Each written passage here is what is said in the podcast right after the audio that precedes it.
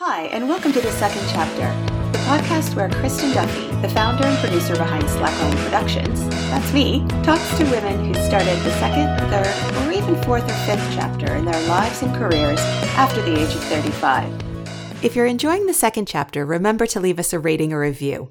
It helps others to find us, and then they can enjoy it too. This week, I'm speaking with Janet Sternburg. Janet has led a very full life, personally and professionally, and she's certainly not finished yet. She's survived cancer and earthquakes, is a fine art photographer, a writer of literary books, a maker of theater and films, and an educator.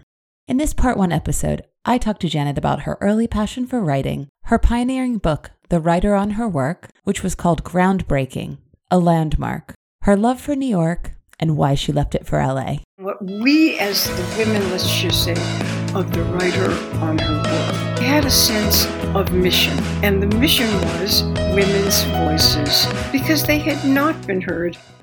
Hi, Janet. Thanks so much for joining me today. How are you? I am very well. And thank you for asking me to join you.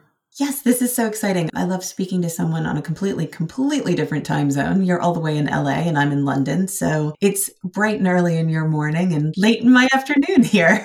oh, I wondered how it is that you look so bright eyed. Somehow or other, I had you placed elsewhere. London. Wow. So, you're here in the second chapter because you've had some very interesting chapters in your life. My first question that I'd love to know if you're looking over your life so far, what would your chapters be if you were putting your life into chapters? Chapter one, it would be the same as everybody else's growing up. I grew up in Boston, Massachusetts, an only child, and I think we'll leave it at that and go to chapter two. Chapter two has me dropping out of college, getting on a bus, and going to where deep down, even at that age, where I knew I wanted to be, and that is New York City. I wanted to, mm-hmm. at that point, get involved with filmmaking, and I did, and worked for public television for a number of years three or four years, helping to produce or producing films. Chapter two was a very rich time in my life. I got to do films that about things I really cared about. I did one on the farm workers theater, El Teatro Campesino. When I say did, I meant directed and produced. And a short one on Virginia Woolf, mm-hmm. whose work I love. So very rich time. Met my first husband. We're still back there. We're going on now to chapter three, also rich. I started writing again after a long silence. And at that point, my day job, because I've always had day jobs by and large, my day job was not at public television. I directed something called Writers in Performance at the Manhattan Theater Club, which was a way of presenting literature on stage without dramatizing it without turning it into more than it is, but finding ways, for example, a tribute to a writer where I would bring in people who might know that writer and have films and have readings. So it was producing events that were literary. And I loved mm-hmm. doing that.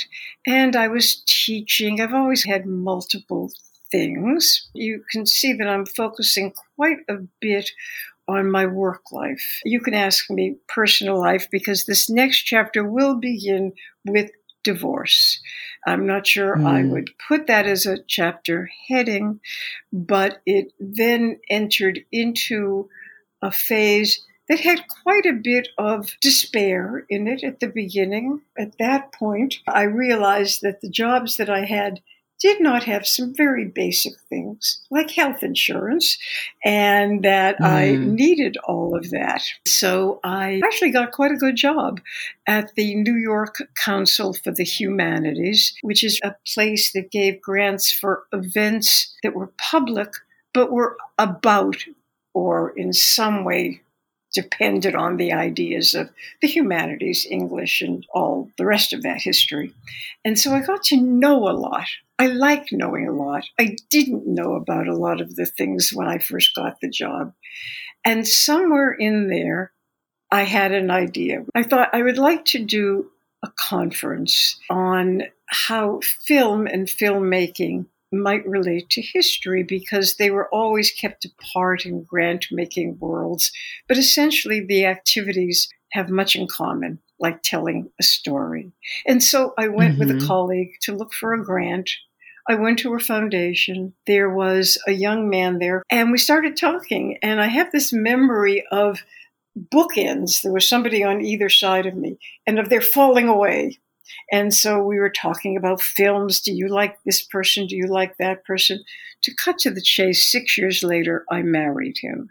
So there we have a period of life in New York. And because we both were working at foundations and both of us helped avant-garde filmmaking, avant-garde, avant-garde's the wrong word, but experimental work across the arts. Now I have forgotten mm-hmm do I get a chance to go back to something very important in an earlier chapter? Because it's going to come into this one. Don't worry, I have questions about okay. these earlier chapters anyway. okay, good, good. In any case, I should say that I was in New York during the best years. I think one could be in New York. So I feel very fortunate in being in the cultural life, being in, and here we come to the thing I forgot the world of women making artwork of various kinds. I was part of a number of groups of women where we were really talking very beautifully and deeply about personal life, about professional life, about what it means to write, the doubts, the fears. And I went to a bookstore because I thought that somewhere there had to be a book that actually captured a quality of this kind of talking. And there wasn't. This was 1978. Mm-hmm. There wasn't. And I wrote a proposal to that went to Norton, the wonderful publisher that I will now say has kept the book I'm about to tell you about in print for 40 years. Amazing. And the archives have just been shipped off to the that Harry Ransom Center because what I ended up doing is not interviewing, not whatever. I basically commissioned essays from writers I thought had a lot to say, writers I admired, and I asked them to be speculative, to be personal. And I think because it turned out this was the first book of its kind, because it was the first, they, they responded with beautiful essays. Nobody had asked them that question. What does it feel like? What is it? Is it to be a contemporary and, in this case, very diverse in every sense group of women. So that was called The Writer on Her Work. Mm-hmm. And that was pre divorce. Post divorce, I didn't have a whole lot of time to write or make books. I did have a lot of time through my job of going around and talking about a variety of things including my book and including the creative life of women. And that was quite terrific. But at a certain point, I was going, oh my God, I've got to, I've got to get back to what I think of as myself. And the first step was going back to Norton and saying there has been a change in the landscape, and that is it's no longer women from the United States who are speaking and thinking about all of this but it's international. So there's a second book, and that was in that period mm-hmm. of time. And it's uh, volume two, same title. You mentioned that you came back to writing, and that obviously this book stemmed from a love of writing and women writers. However, mm-hmm. I think one of the things that I dug up on you that I thought was really interesting was a story from your childhood, which was going to see Fantasia and asking your parents when you got home for a pen and paper to write down your thoughts. So writing, despite the fact that it seems like that kind of has come in and out of your life, was something that you responded to at a very early age, I assume. You are right, Kristin. I think I have always been a writer, but that doesn't mean that I always wrote, by which I mean whether it was work jobs or at times lack of confidence, uh, a variety of things that kept me from fully investing in that. I'm a little embarrassed to think that my first writing was, oh, I love this movie so much. When it comes to the writer on her work, you talked about these beautifully crafted essays. Was there anything that surprised you? Things that you got back that you went, oh, especially because you mentioned maybe not having the confidence to write. And I would imagine that, especially in 1978, there was probably a lot coming from women that maybe they weren't encouraged to do something like that. Even now, that's the case. So, was there anything in these essays that reflected that as well? Yes. First of all, I should add, with a big parenthesis, that during those years, I was in poetry workshops because poetry is my first love, and I have published a book of poetry. I did not walk away from writing but it had to assume somewhat of a back seat. In terms of the essays, there were lots of surprises because I wanted them. When I spoke with the writers and I edited all the pieces, I specifically said, feel free. And they did. Maxine Hong Kingston, who wrote The Woman Warrior, wrote a kind of prose poem about, I don't want to try to recreate it, who can recreate a poem, but it was a surprise and very much about having a kind of vision of what writing could be. Which reminds me how in the second book, Ursula Le Guin said, I surprised myself. I was sitting on the beach and this came out. And this was actually a multi page poem about being a woman and being a writer and very thoughtful and far ranging. So I wanted those surprises. I did not write a piece of my own because at that point I said to myself, Oh, I really don't like those anthologies where, say, of poetry, where the editor puts a poem of his or her own in. And it always seems as though they're shoveling something in for their own ego needs. And I didn't want to be that mm. person. However, I did write introductions, and I think they do stand the test of time. I know that in part because Norton published a 20th anniversary edition of the first book. And I had occasion to write about it for Women's Review of Books, among other places. And I interviewed some young women who were friends of mine at that point, I was teaching, so they were either students or former students. And they said that, yes, the book still mattered to them. And I do still get emails from people about it, lo, these 40 years later, because it does have an authenticity. The key thing that these young women said, and I think this is so wonderful, she said, it really, she had such a different time now then you all had such a romance with your work.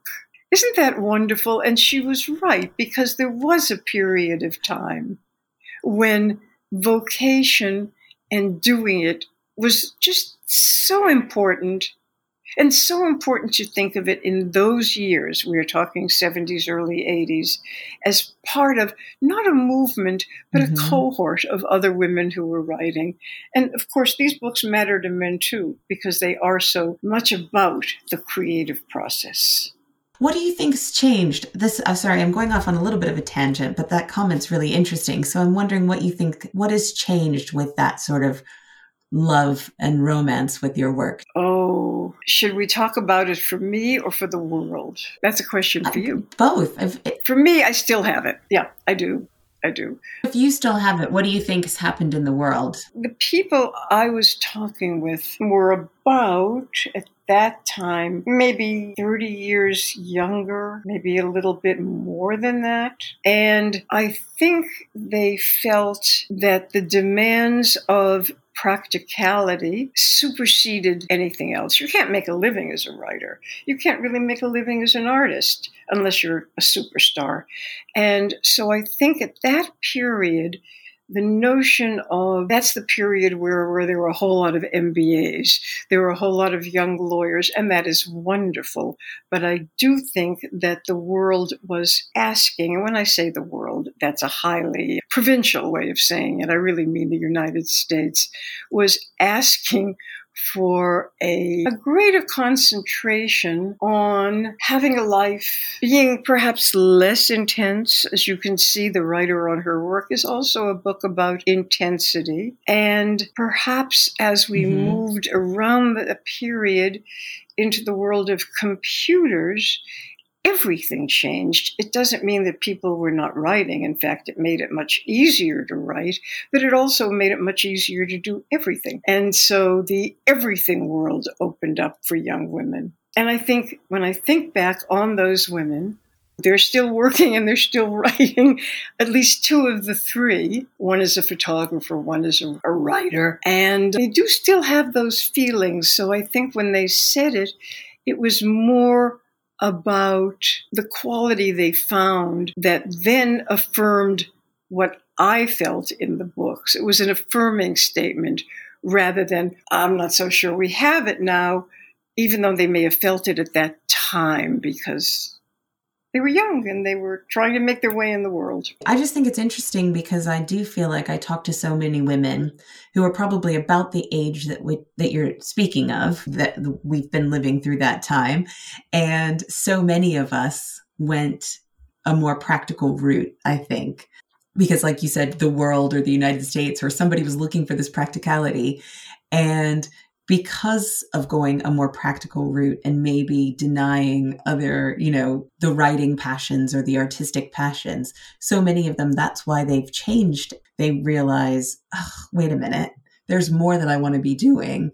And maybe that practical route was what I needed to do at the time, but isn't so much what I want to be doing anymore part of what I think we, my generation, and these books felt was allied with the politics of our moment. There's no accident that we came mm-hmm. out of the sense of possibility that the 60s gave to many of us. And here I'm really not talking about all the nuances which we could go into the Vietnam War and protesting against it.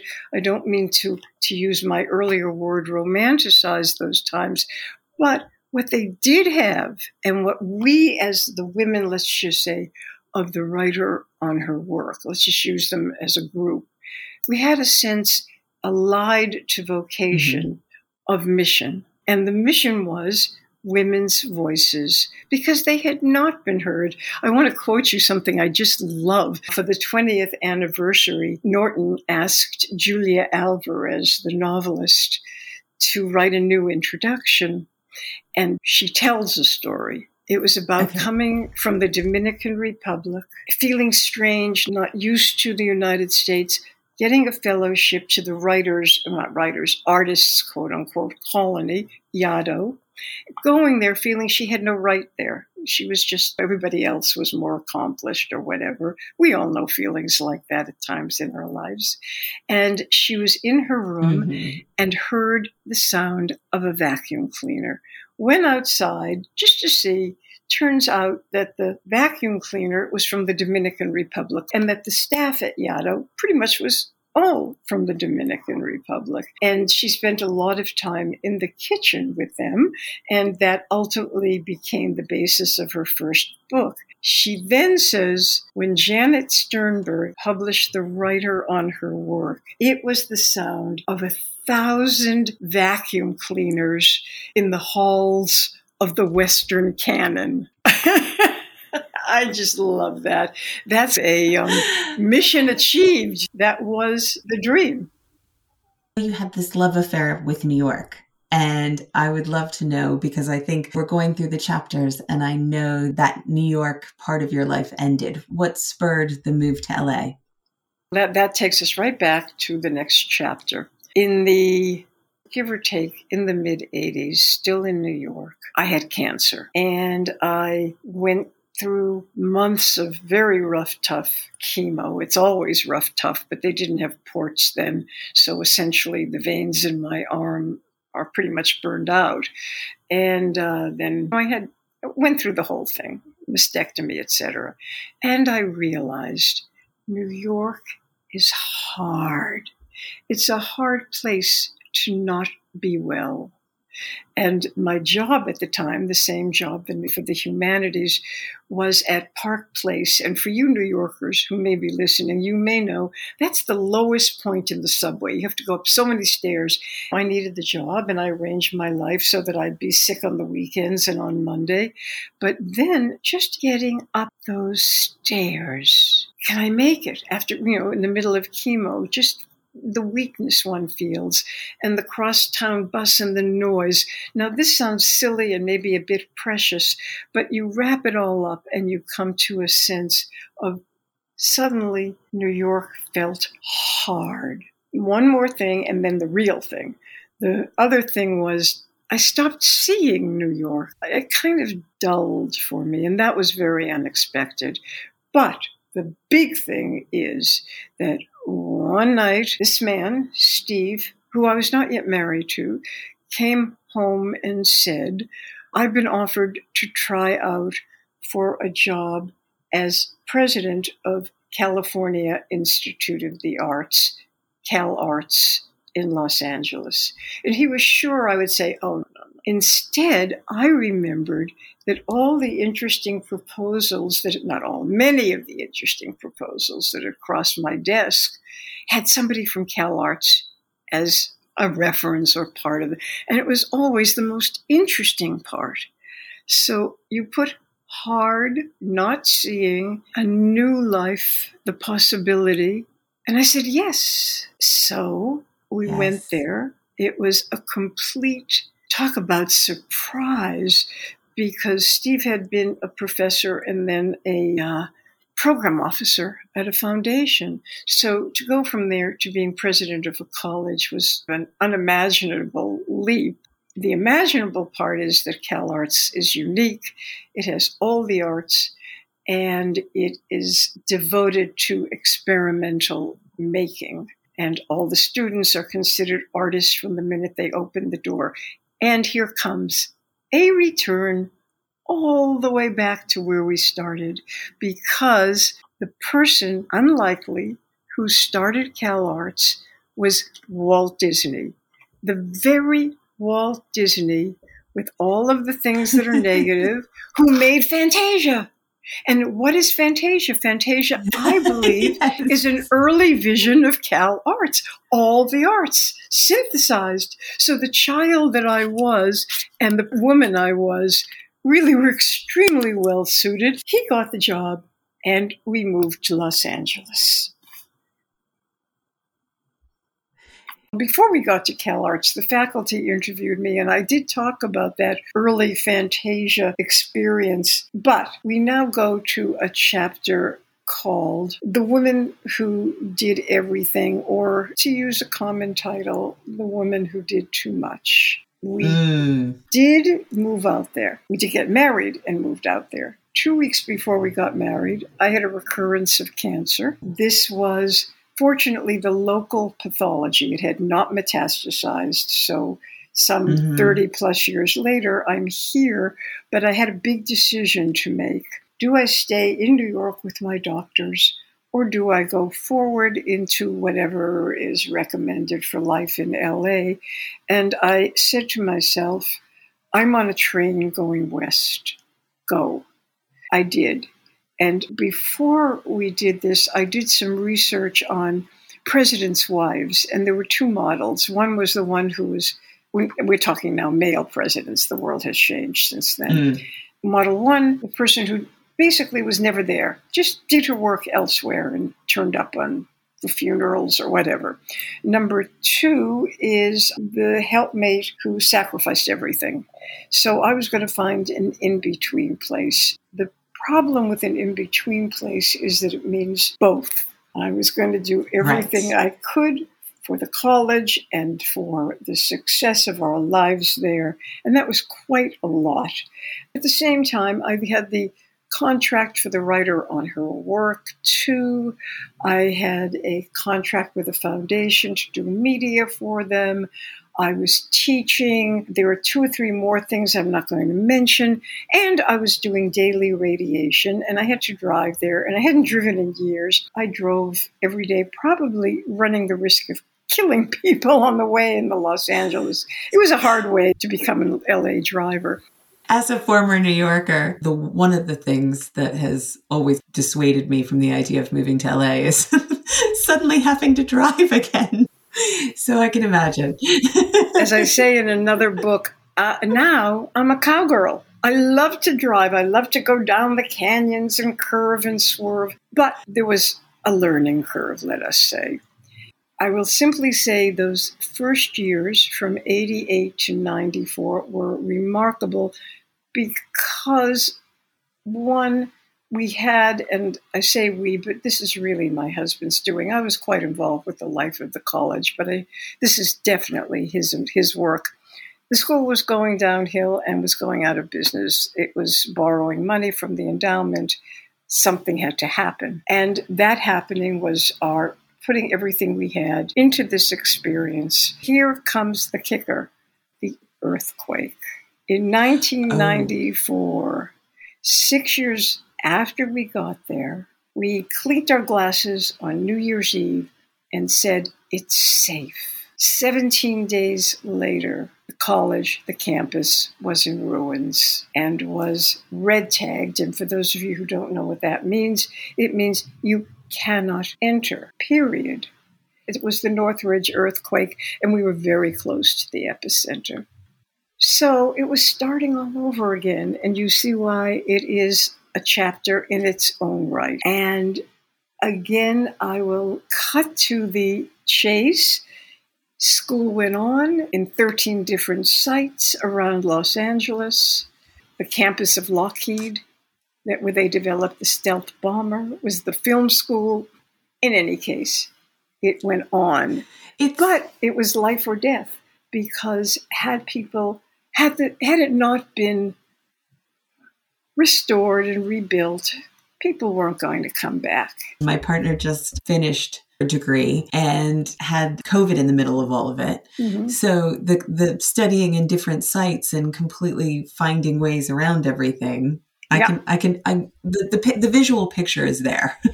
so the earthquake happened and the college was rebuilt, which does seem miraculous, especially in the, the amount of time. But fast forward a little bit, amongst all these other things you're doing, in 1998, I believe it was, you start this parallel life as a photographer. You're missing a chapter. After the earthquake, the trustees said to us, You are very tired, in effect. Why don't you go away for a while? Because it was exhausting. And part of the six months we spent in a wonderful town in Mexico called San Miguel de Allende it, it was just a very remarkable time. When I got back, I quit all my jobs and settled down to write the book that was in me. Not a book of other people's thoughts, my own, and what I really had to write.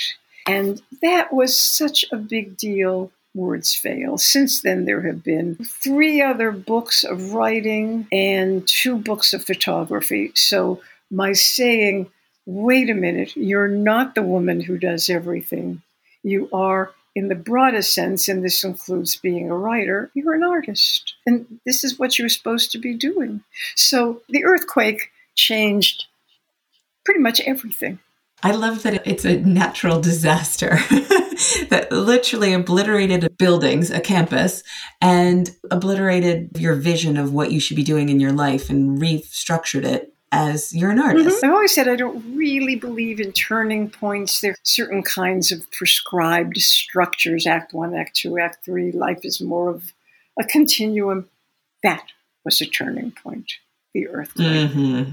And, you know, I still very much kept up my life with the school but I was not the person who did everything. I spent a very long time on the first book, which I'm, I'm very proud of. And if you could carry something around in the world and it was in front of you and you said, That's me, you don't have to know me, but that's me, that first book is me. And it took a long time to write and a long time to get published. And there were lots of things along the way that were difficult it's a book about a very personal story, but it is intercut with a story from neurology. And so I learned a lot about neurology. It's intercut with the story of a woman who lost all her capacity to feel in 1901. And that's mostly the story of my mother who felt what wasn't there.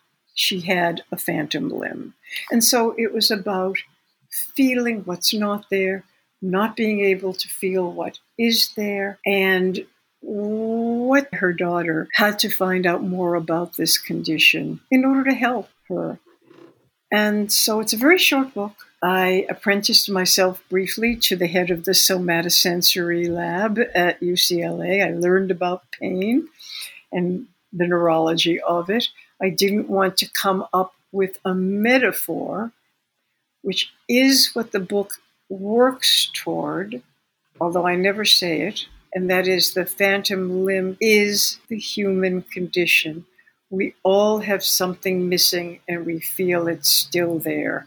In the sense of that metaphor, I think I'm going back to you saying a blanket title of artist, but do you think that's why so many of us long to create is because of something missing. And maybe it's not as, like you said, as literal as a phantom limb. It is a metaphor, but is it something that's somewhere in our heart, our minds, our our psychology that there is something missing. So we want to create that. We want something else.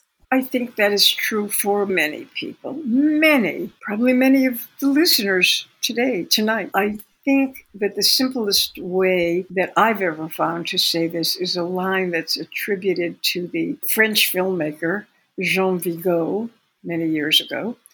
And he said, For me, making films is like an itch that I have to scratch. Mm-hmm. And that's so simple but it's so profound because you think you can get rid of that itch and you make something and there's that itch again and there it is again. And little by little it becomes who you are if you decide to you can't follow an itch but sustain it as a way of life. So that's the next thing people have to choose. Are you going to sustain what it is that's in you. How often are you going to scratch that itch and uh, how important is it is it to you to keep that itch scratched? Because I do feel like as I was saying earlier, choosing the responsible quote unquote path sometimes you deny that itch for such a long time until it becomes just unbearable and you have to scratch it. Yeah, I think that's exactly right. It's a, a hard way to go because unbearable is not fun. And I think, no, no, no, no, no. And I also think that one needs to hold on to the internal vision of that no matter what you're doing, no matter how much time you have or don't have, no matter how much you want to deny it. There has to be a place that says in you, that's not really who I am, whatever I'm doing now. There's something else. And as long as that something else remains alive, Yes. And so you asked about photography. Thanks for listening. I hope you enjoyed the first part of my chat with Janet. We'll be back next week for more about Janet's photography career and what she sees for her next chapter. The second chapter is just getting started, so your subscriptions and five star reviews mean so much. The second chapter is brought to you by Slackline Productions, a production company dedicated to redressing the balance of women's stories being told and who's telling them, with a specific focus on women 35 plus. For more about Slackline, visit slacklineproductions.co.uk. Thanks again.